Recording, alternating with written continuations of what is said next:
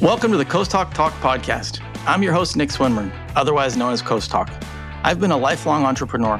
Whether it's sports, tech, food, fitness, I've got a bunch of passions. I've also been fortunate enough to invest in some of my favorite sports teams. Along the way, I've met a bunch of great people, whether athletes, entrepreneurs, executives, and we hope to dive into their stories on our show. You'll hear backstories, successes, and failures throughout our discussions. Please subscribe, rate, and review if you enjoy listening to the show. This is Coasthawk Talk. Hey everyone, welcome back to the Coasthawk Talk podcast, where we deep dive into the passion projects of the best athletes and entrepreneurs every week.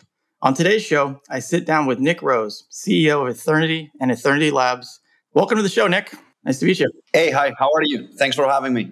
Awesome. Um, well, yeah, let's just jump right in. Um, if you want to start introduce yourself, quick background, how you got started as an entrepreneur, how sure, sure. developed. Yeah. Yeah. My name is Nick Rose I'm, I'm from Greece originally. Um, I live in the US. Um, I've been, I started uh, into the blockchain space back in 2011 with Bitcoin in the start. Um, you know, um, I started traveling a lot into conferences and learning a lot about blockchain technology and how it works ended up being an investor, uh, starting in, starting discovering and investing in in founders that I really liked. Um, so I did that for a couple of years, and um, I worked for for for, for a hedge fund, uh, Yucaipa companies from LA um, on their blockchain strategy. But eventually, I started Ethernal Labs and Ethernity, which is my first project on the blockchain as a founder. I've started multiple companies before, um, but but as a CEO and as a as a as a founder, that's my first a big project, um, Ethernity, and now Ethernal Labs. Yeah. So you discovered. Uh, I'm jealous because I didn't. I didn't really go down the whole crypto rabbit hole until until COVID. You know, I got back into sports cards, got back into NFTs, or not got back, got into NFTs, and it was just like mind blowing the potential. But I got in a little farther along, right, where there was a lot of use cases, a lot of uh, examples of people trying things, and you kind. Of, I had kind of had like a a little guide and inspirations of where things were going. What was it like back in 2011 with Bitcoin? Like, what made you take an interest in it? It, it was accidental, to be honest with you. It was completely accidental. Um, somebody um, introduced me to it, uh, explained briefly what it is and how it works. I think he didn't even know exactly what it was back then. But you know, I, my personality in general is like that. I like things that doesn't make a lot of sense. So it didn't make a lot of sense to me back then. But I was curious, very very curious. So I I, I dug deep and and and I, I, when I understood how blockchain works, I really really liked it. Yeah. Uh, so I thought there might be something there. Obviously, none of us back then ever imagined the magnitude of the space today. Um, but yeah, I, I, was 20, 21 years old and I decided to take a crack at it. I mean, obviously, um, now the space is humongous and it keeps growing and it will keep growing exponentially. Um, but yeah, that's how it started an accidental conversation and my own curiosity is what got me really into it. And at that point, what were you what were you working on or what? Nothing. I was a 21 year old kid who didn't really have a plan and I was just roaming around and trying to figure out what I want to do. Yeah. Um, yeah. And technology, I always loved technology. You know, my mother is an artist. My, my dad was a trader, is a trader, was retired. Uh, so I had a little bit both of, of both worlds, the business um, influence and the, the artistic influence. Um, that's how Ethernity actually came to be. It's a combination of both, I would say.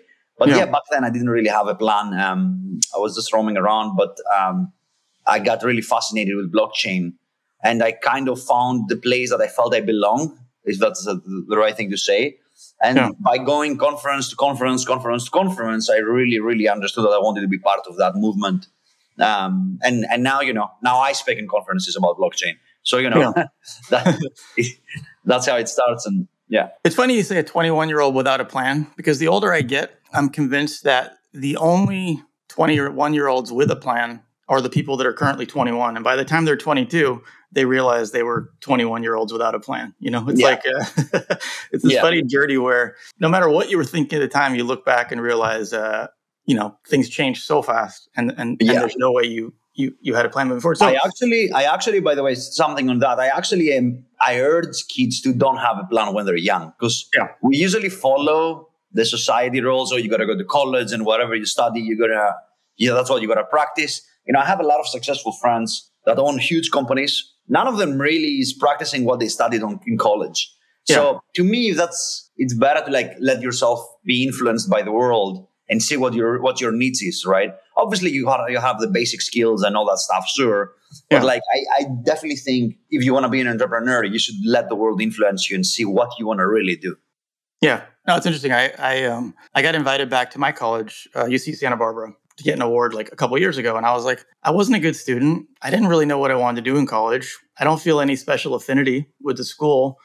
What am I going to say? You know, am I just going to get up there and BS or? And I realized that like what college did for me was it made me comfortable with uncertainty. Like I didn't know what I wanted to do. I went to a class. If I failed the class, I didn't get kicked out of school. I just took another class. Yeah. Right. And so it was like, wow, it, it it's hard in the, at the time, but when you look back, the more uncomfortable you can make yourself, the more open your plans can be, the more comfortable you get with that. And you have to have that base. Otherwise, you have fear and all these things that will stop you from pursuing things. So it was a, yeah, exactly. great to hear you, great to hear you say that. So you discovered it 2011. Like, so was it immediately kind of like your primary focus, or was it like over the years, like I'm spending a little bit of time, a little bit of more more time, and then no, I, I, I, the first six months I would say it was like just trying to educate myself. But after that, I moved in the United States, so uh, there was a lot of of a bigger community here. Uh, yeah. I traveled in New York, I traveled in Vegas when I met a few people that were very into it. So it became really my um, my immediate. I wasn't making any money back then. It took me yeah. about two years to make any real money from it. Like 2013, I remember uh, I sold a little a big chunk to say, okay, now it pays. It starts. It started paying off, right? But from 2011 to 2015, it was like 16. It was like buying mode for me. I would just buy different Bitcoin mainly, and and after Ethereum came out, I became a full on Ethereum because right now, for example, I'm a full on Ethereum. Um, advocate. Not, not that I don't, I don't love Bitcoin. I do love Bitcoin. I mean, it's, it's the father of all. Um, but like I said, you know, I said that to, to somebody else. Bitcoin was the introduction and Ethereum was the breakthrough. So Ethereum yeah. is actually the actual breakthrough of individuals and founders to that that, that are now able to, to build in, in, in, on a platform their own projects, right? And that's why yeah. for mainstream adoption, Ethereum was key. Yeah. Was there anyone you met early on that kind of played a crucial role in in propelling you forward? I've met I've met Vitalik before a few times. Not really an individual. It was just the community, and it was just a mix of every of all these curious people, coders, programmers, and and just curious people to for for for decentralization and to discover what's next. Right? Um, yeah. It's been it's been a long wild ride, man. Yeah. No, it's interesting. I've only had a short journey, and there's been ups and downs, and it's interesting The Oh, it's been like that since 2011. Ups yeah. and downs is the first ups and downs are like stressing you out. For me right now, I don't really care. I don't even. For me, it's about the technology and, and and and how can we use it and how can we make the world better. And obviously, everybody loves making making money, and I'm in the business of making money. You know, I want the 30 yeah. to be a billion dollar company, and that's what we're aiming for. But like I said, the market and all the trading stuff doesn't really concern me at all. To me, yeah. what I'm looking at is the the growth. And the more growth, the market will get better eventually. Yeah. And so, how did you? Um, what was the transition to? Okay, this is something I'm interested in. I'm trading it successfully.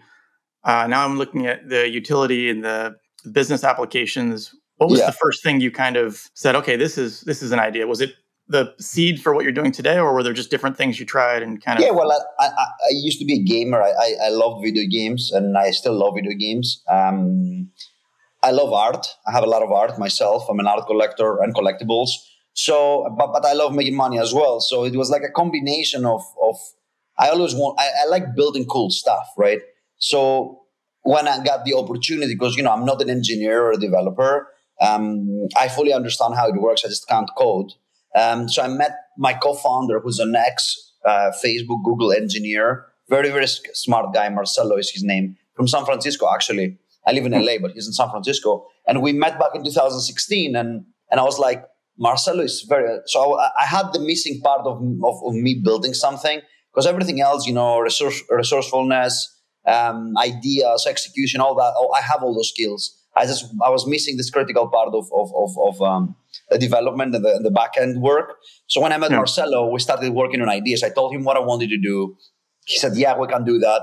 So the idea we started talking about for we started talking about Ethernity since 2016 and 2017 we met in LA. We started doing some betas and tests, and we really launched the company in 2020. Hmm. So it took us a long time to to come exactly, but we've been working on NFTs and NFT idea since CryptoPunks went out. Yeah. So it's been a, a long, long time. So what was the what was the original idea like before it? Oh my god, that's so funny that you're asking that.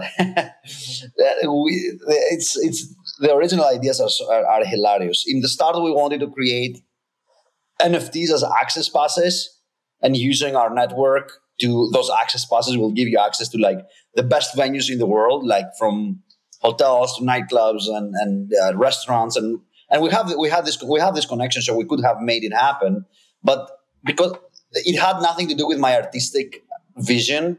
So I was like, that's not very artsy. I don't feel very creative doing that. Yeah. Uh, so that was the first idea, uh, and we leaned into art when we saw CryptoPunks, and obviously when they were given away, they weren't very successful, but it was like a cool thing to have. And CryptoKitties after, that's why we thought, let's just build a marketplace that will go out there and, and own IP. We'll go out there, license the world's best IP, the world's best individuals that have a brand, and, and help them create collectibles on the blockchain. And that was the idea, and you know that's what we've did, and that's what we keep doing. Yeah. What was the first? Uh, what were those first uh, pitches like? What was the reception? yeah, it was crazy, man. They didn't really understand what we wanted to do. The first NFTs we created were literally favors. Where we're like, "Hey, man, you know me, you trust me. Just let me do that. I know what I'm gonna. I know what I'm doing. You'll see it's gonna do well." That's exactly the first pitch. Because we're yeah. like, Nick, I don't understand. What are you talking about? What is? Why somebody would buy that? That's the. Those are the first conversations. And yeah. after we start doing our first showing exactly the, the vision and people starting getting it. And you know, the big the biggest proof of concept for us was the the Leo Messi drop that we did 3.6 million in one day. That was for us. Every company was like, "What the hell?"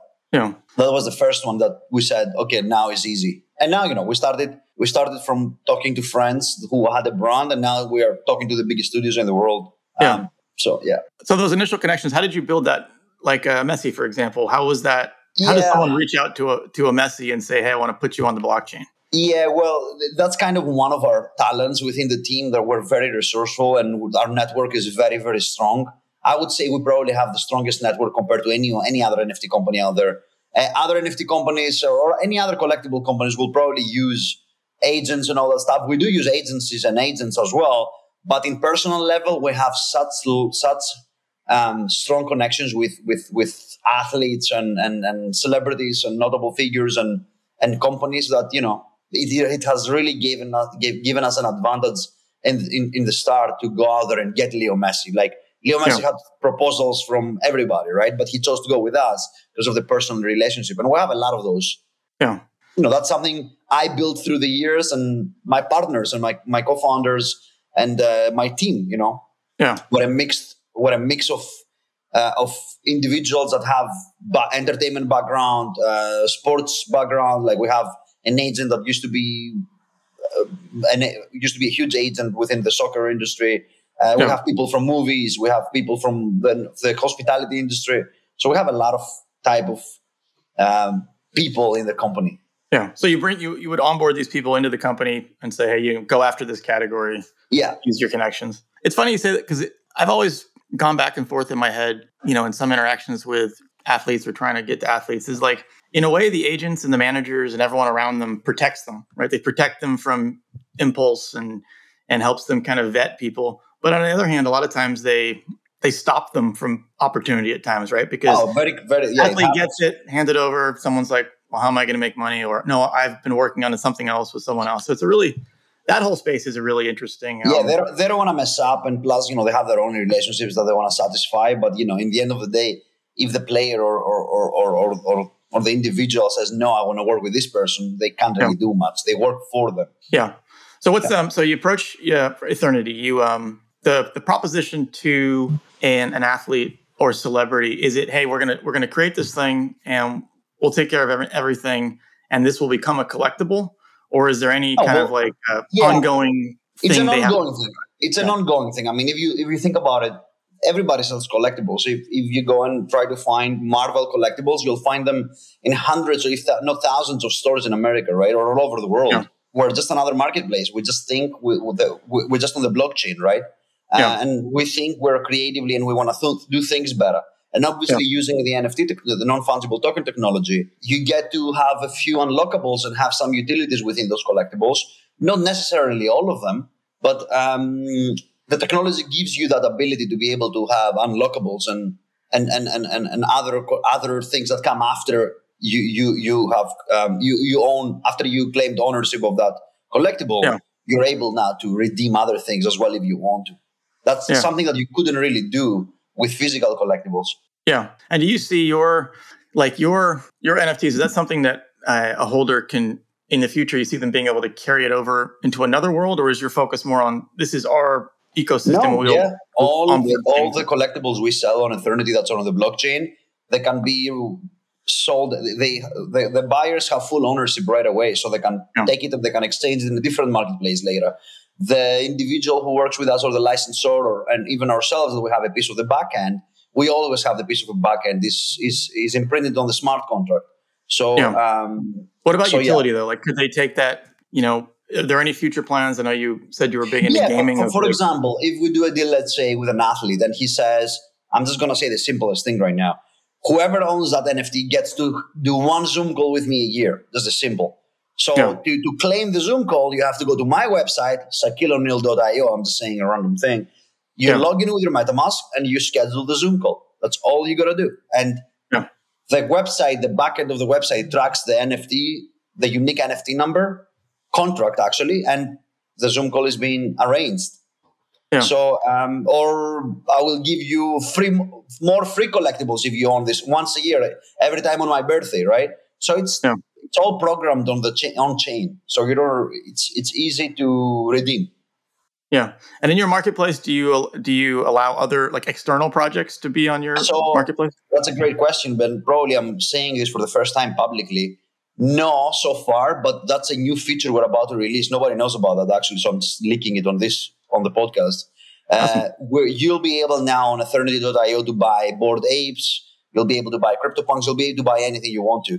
So yeah. we'll, uh, we'll, we'll allow 15 more collections, like the most popular collections that we think, and slowly, slowly we'll start allowing more. And where do you see that? Uh, where do you see marketplaces? Like, do you see like there will be, you know, two big players, three big players? You want to be the one big player? There'll be a hundred, or they'll be broken down by niche. Like, how do you? What's your ambition there? Like, what do you see? Um, there's going to be a lot of big players, I think. Yeah. I, listen, we're going through a weird market right now. So I think a lot of companies will go bankrupt. Um, we've already been getting calls by other marketplaces that I kind of liked before that they want to merge or because they are not well funded. So we just closed the $20 million round with Ethernal Labs. And we did that right before the market crash. So we're, we're, I'm really happy we, we did that. Because uh, what's going to happen now if the market continues to go sideways like that?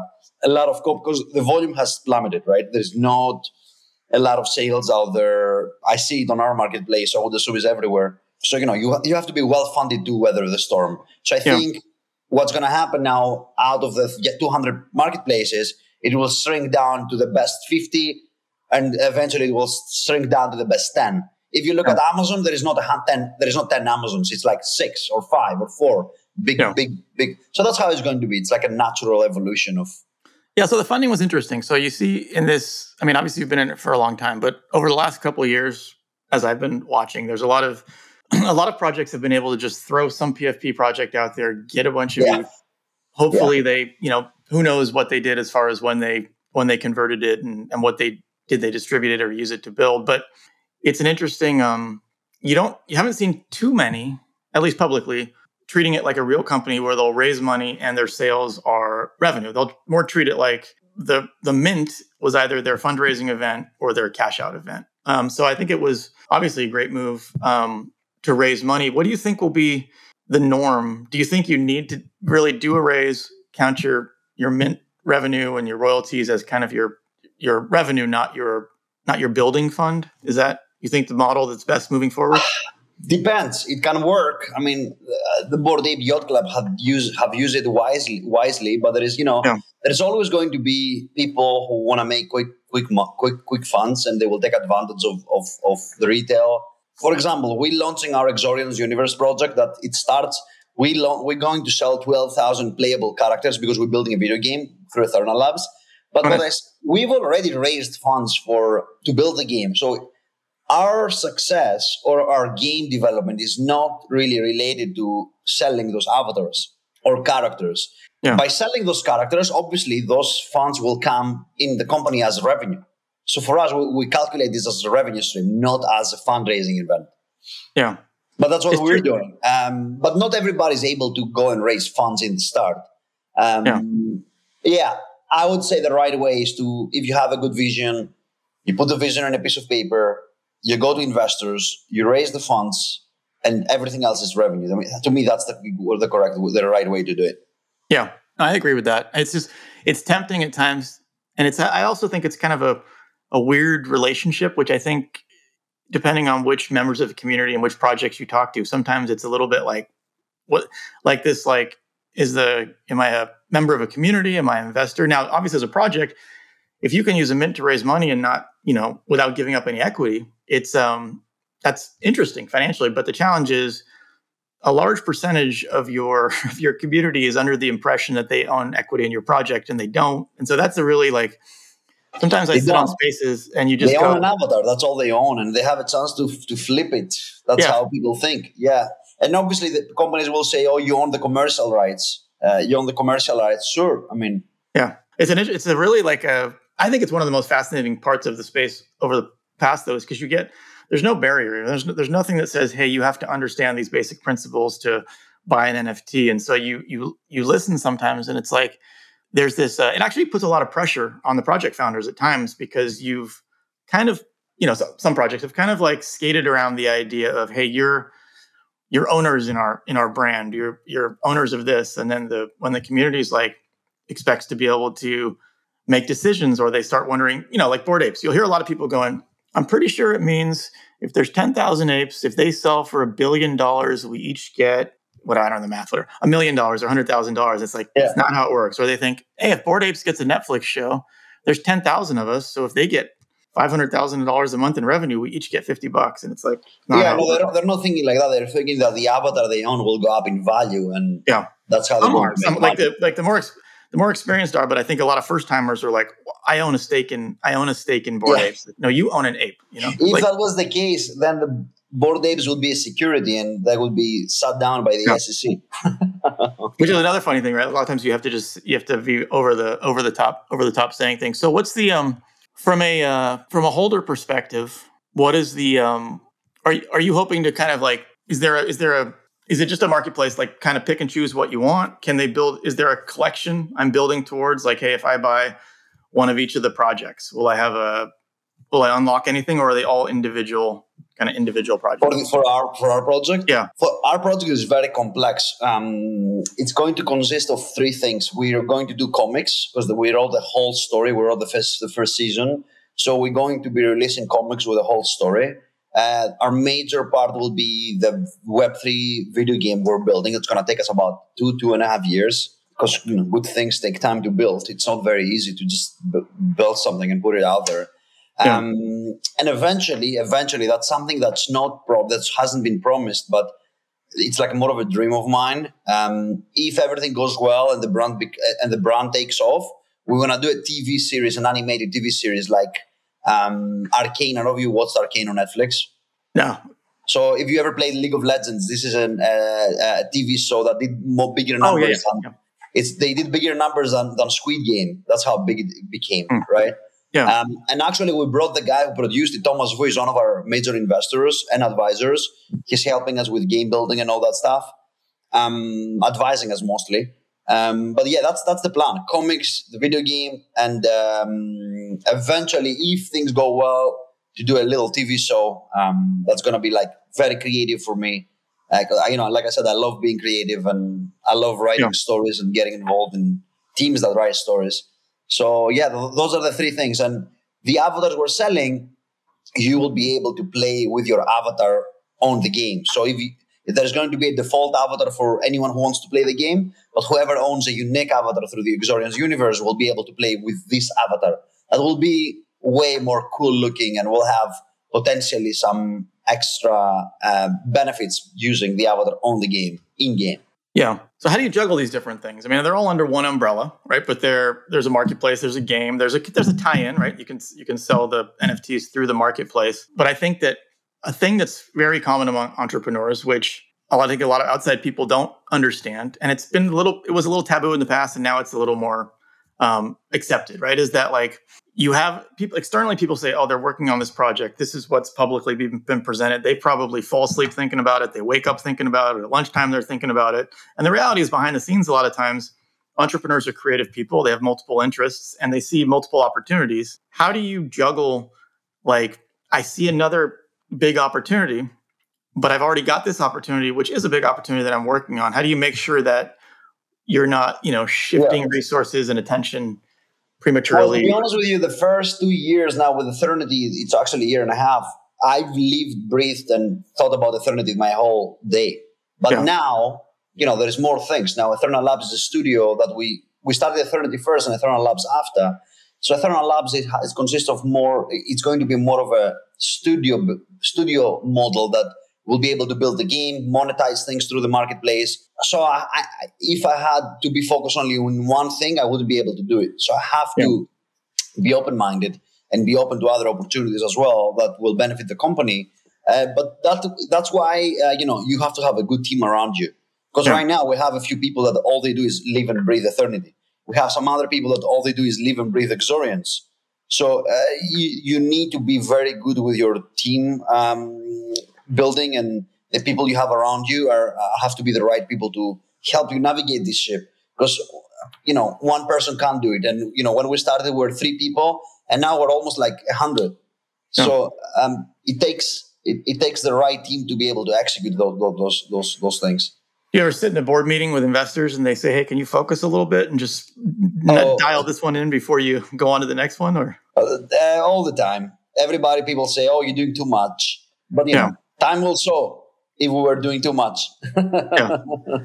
So I always say for me, when I'm walking around the house and I'm and I have these imaginary doubters in my head who probably don't exist, and I walk past a mirror and I'm just like kind of talking to hypothetical people that I feel like I'm internally competing with or myself that I'm competing with. Like, who are you? Not like who are you competing with as like this is your, you know, real competitor, but like like when you you know when you look in the mirror what are you when you're and you're psyching yourself up like what are you saying and what are you what are you thinking about? In terms of competition? Just in terms of like like i'm sitting there telling myself like oh you know you're you're a badass you're this you're that kind of pumping myself up and or i'm saying like oh, fuck everyone who doesn't think like i can do this or, or those kind of things right? But i i don't talk that way normally. But when i'm in when i'm waking up or when i'm in the mirror or if someone says something which mm, i just interpret to be doubting me yeah, like, I don't really care. I yeah. mean, people have been down to me since day one and everything. Yeah. And do you I've remember been, all those? I've been, I've been, you know, the people that actually funded me right now for Ethernal Labs are the people that I was telling them to buy Bitcoin back in 2014. So yeah, that's all I think I have to say. I don't think, yeah, you know, like like Steph Curry, right? He won the, he won the when he won the championship. He's celebrating. He's won this championship, and the first thing he's doing is he's and he says he's the king of he's he's remembering oh, remember on this uh, talk show when they said I wouldn't win without KD? He says he goes at halftime and reads reads Twitter to just read people hating on him, and it just gets him fired up. And he talk, and and you would never imagine that someone of that magnitude is everybody, like everybody you know, does. Look, definitely listen. There is always I always see when people doubting you, you get this fire uh, inside you. I get the same thing. And I actually want people to doubt me because that's the only way I find motivation, like really a real motivation. Yeah. If this doesn't happen, I, I'm just happy to build fun stuff. I love when I see the community enjoying the stuff we build. It's just a, a it's just a, it's like a pleasant feeling seeing yeah. that you build something fun uh, and the community and, and, thousands of people are enjoying it. That's number one for me. Number two, definitely when I see like, for example, we have a token that trades everywhere, and our token went from twenty seven cents to seventy dollars.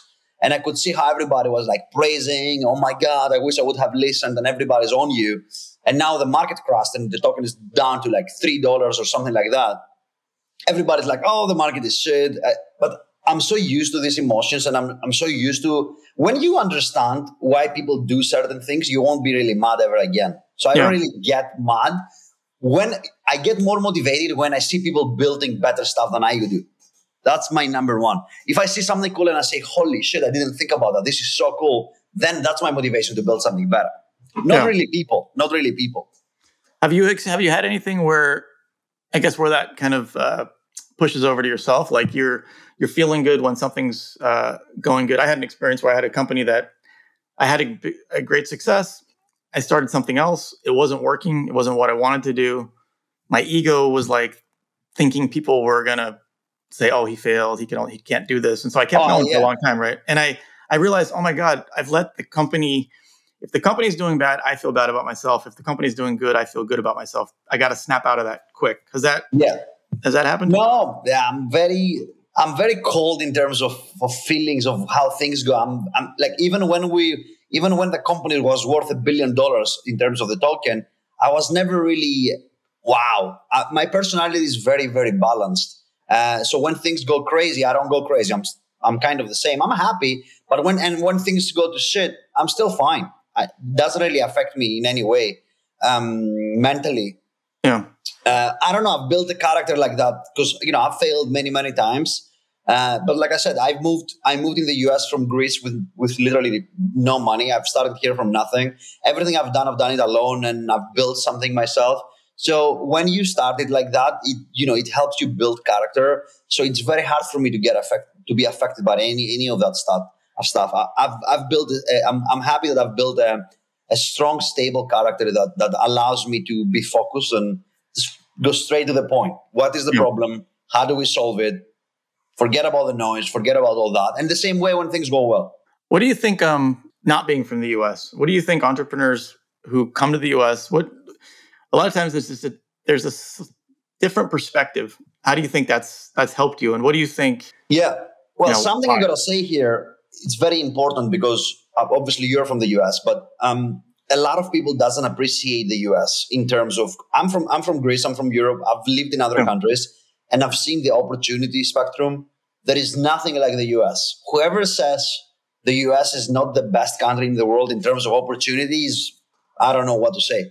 Yeah. The US, if you want to work and if you're dedicated and, and you make no excuses and you want to go for it and build and make things happen, there is no better country in the world than the United States. And people who are from the US and are born here, I wish they knew how blessed and, and, and, and lucky they are uh, to be here because it's literally up to you. If you're an entrepreneur and you want to really make it and build something, everything is up to you. To me, yeah. even school doesn't matter. Uh, college doesn't matter to me. If you want to make it and you want to build something, the best the best college is YouTube and, and Google. Everything yeah. you need is out there. You can learn it. It's it's how much time you put on it and how much dedication and and and and and, and how much how much you want to push yourself. Yeah. No, I actually I I don't have an extreme uh, experience, but I I moved from England when I was eight, and so I was too young. You know, I didn't have an experience of what's the difference of like trying to start a company or work in, in this country. But I always remember it always stuck with me when my dad would talk about even like they had a lot of problems with hooligans. You know, when I was in the early '80s when I moved here, it was like I'm watching on TV. I'm like, Dad, what are they doing? And he's like, you got to understand, a lot of these towns, there's no opportunity there's nothing to do. There's no jobs. Unemployment was crazy at the time. He's like, so you go to the pub and you go to the your source of pride is from the local team and that's it. There's nothing there's nothing to do. And so that kind of stuck with me always as like even though it seems like oh it's not a you know it's not a war torn country, it's not extreme poverty, there's still levels to opportunity, right? And so the US definitely has like and especially now, I mean we I mean my head explodes when I start thinking like my son's 13 and I start thinking you've grown up your whole life with like YouTube and like Google. It's insane. Like anything you want to know, you can find out immediately. Um, yeah, that's it. That's all you need. That's the number one tool you need to, build anything you want to build. Yeah. Elon Musk didn't even go to, didn't even study uh, how, how to send rockets, and all he did is read a lot of books. Yeah. so what um what do you do uh, when you're you know I know that you know work pleasure all kind of like overlaps now for most people. Well, what are you uh, what are your passions outside of work? What are you focused on when yeah, you're not so working? when I turn off those computers that are around me here is I get out of the house and I spend a lot of time in nature. I mean, I rock climb, I paraglide, I snowboard, I surf now, which is this is a new thing. Um, I spend a lot of time in nature. Uh, the rest of my, when I don't work, I, I, either spend a lot of time in nature, or, and I do I do Brazilian jiu-jitsu as well, which I really really love. Um, yeah. So yeah, physical stuff and in, in, nature. I don't really, I don't play, I don't play video games that much anymore. Um, I used to do that when I was my, when I was twenty.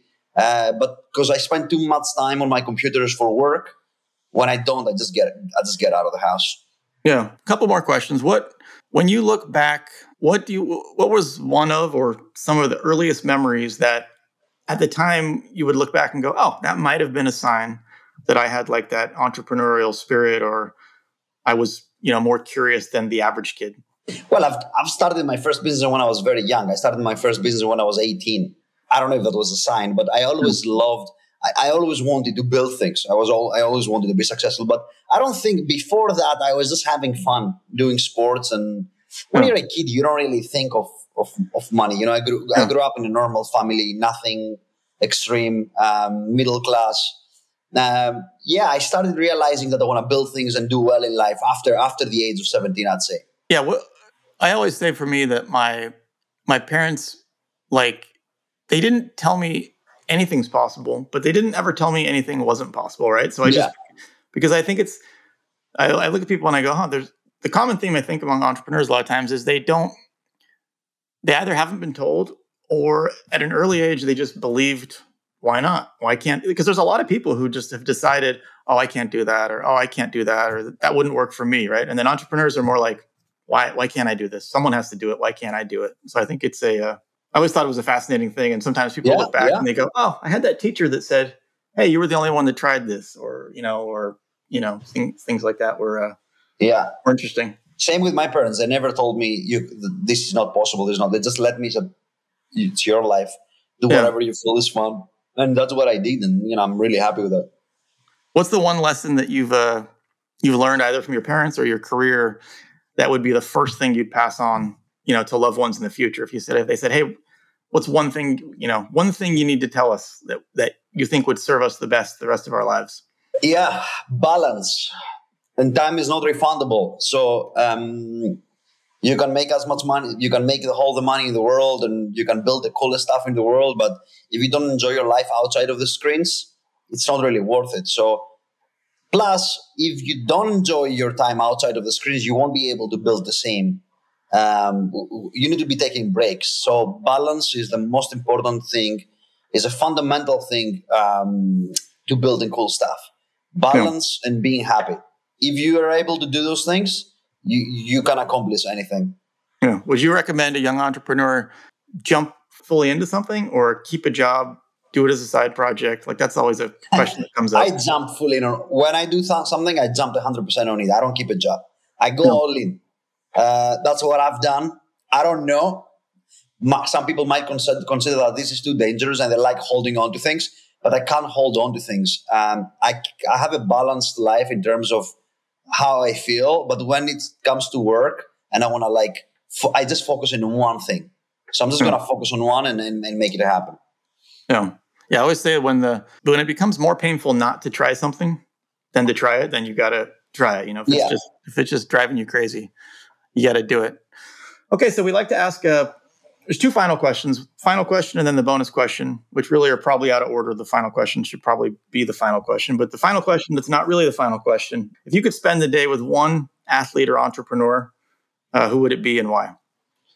Um, no athlete, entrepreneur. Who I would want to spend the day with that I haven't already. I'm talking. um, I would spend a day with Elon. I haven't met him. We have a lot of friends in common, but I haven't had the chance to meet him yet. So yeah, I would say I would love to spend a time with him, a day with him, and just chat around about Twitter and about all that fun stuff. Do you think he really wants to buy Twitter? I don't know, man. I don't really know. He's a crazy person. That's why I like him. Um, yeah. You know, that's why it's you know he's he's special. No, for sure. Okay, great. And so, uh, a bonus question for for listeners that that stuck with us, and especially focusing on young entrepreneurs, what's you know based on your experience, what's the advice you would give to a young entrepreneur just getting started? It's we're gonna go back to what we said. Uh, if you like something and you're passionate about it, and you wake up the next day thinking about it, then that might be your niche, and you should just stop everything else you're doing and go for it. Um, yeah. You see a lot of people dropping out of college and focusing on one thing. You see a lot of people quitting their jobs and focusing on one thing. I think the key to success is putting 100% effort in, in this one thing that you feel like you, you, you like doing. And just don't be scared. Take risks. Take risks and fail. Yeah. It, it's it is what it is. And if you fail you'll try again and you'll try again and you'll try again. And eventually you'll get it, you'll get it right. How many times have you I, I know my answer to this. How many times have you gone to sleep thinking oh my god i just thought of the world's greatest idea and you wake up and you're like eh, wasn't it wasn't that good of an idea every night nice i'm not, glad i'm not the only one so yeah. awesome i appreciate you coming on it was uh it was super interesting i learned a lot it was good to uh to hear your perspectives, and, and I think listeners will really enjoy it. Where can um, where can people find you and learn more about what you're doing? Uh, I'm on Twitter, Instagram. I am Nick Rose is my uh, my handle. You can find me there anytime. I'm pretty responsive as well. Awesome. All right, great. Well, uh, you know, thanks Nick for joining us. Wherever you're listening to this, be sure to check out the show notes for any links we've mentioned, and uh, please follow us on Twitter, subscribe, review, and uh, we'll be bringing more awesome content every week. Thanks. Nice to meet you, Nick. Thank you.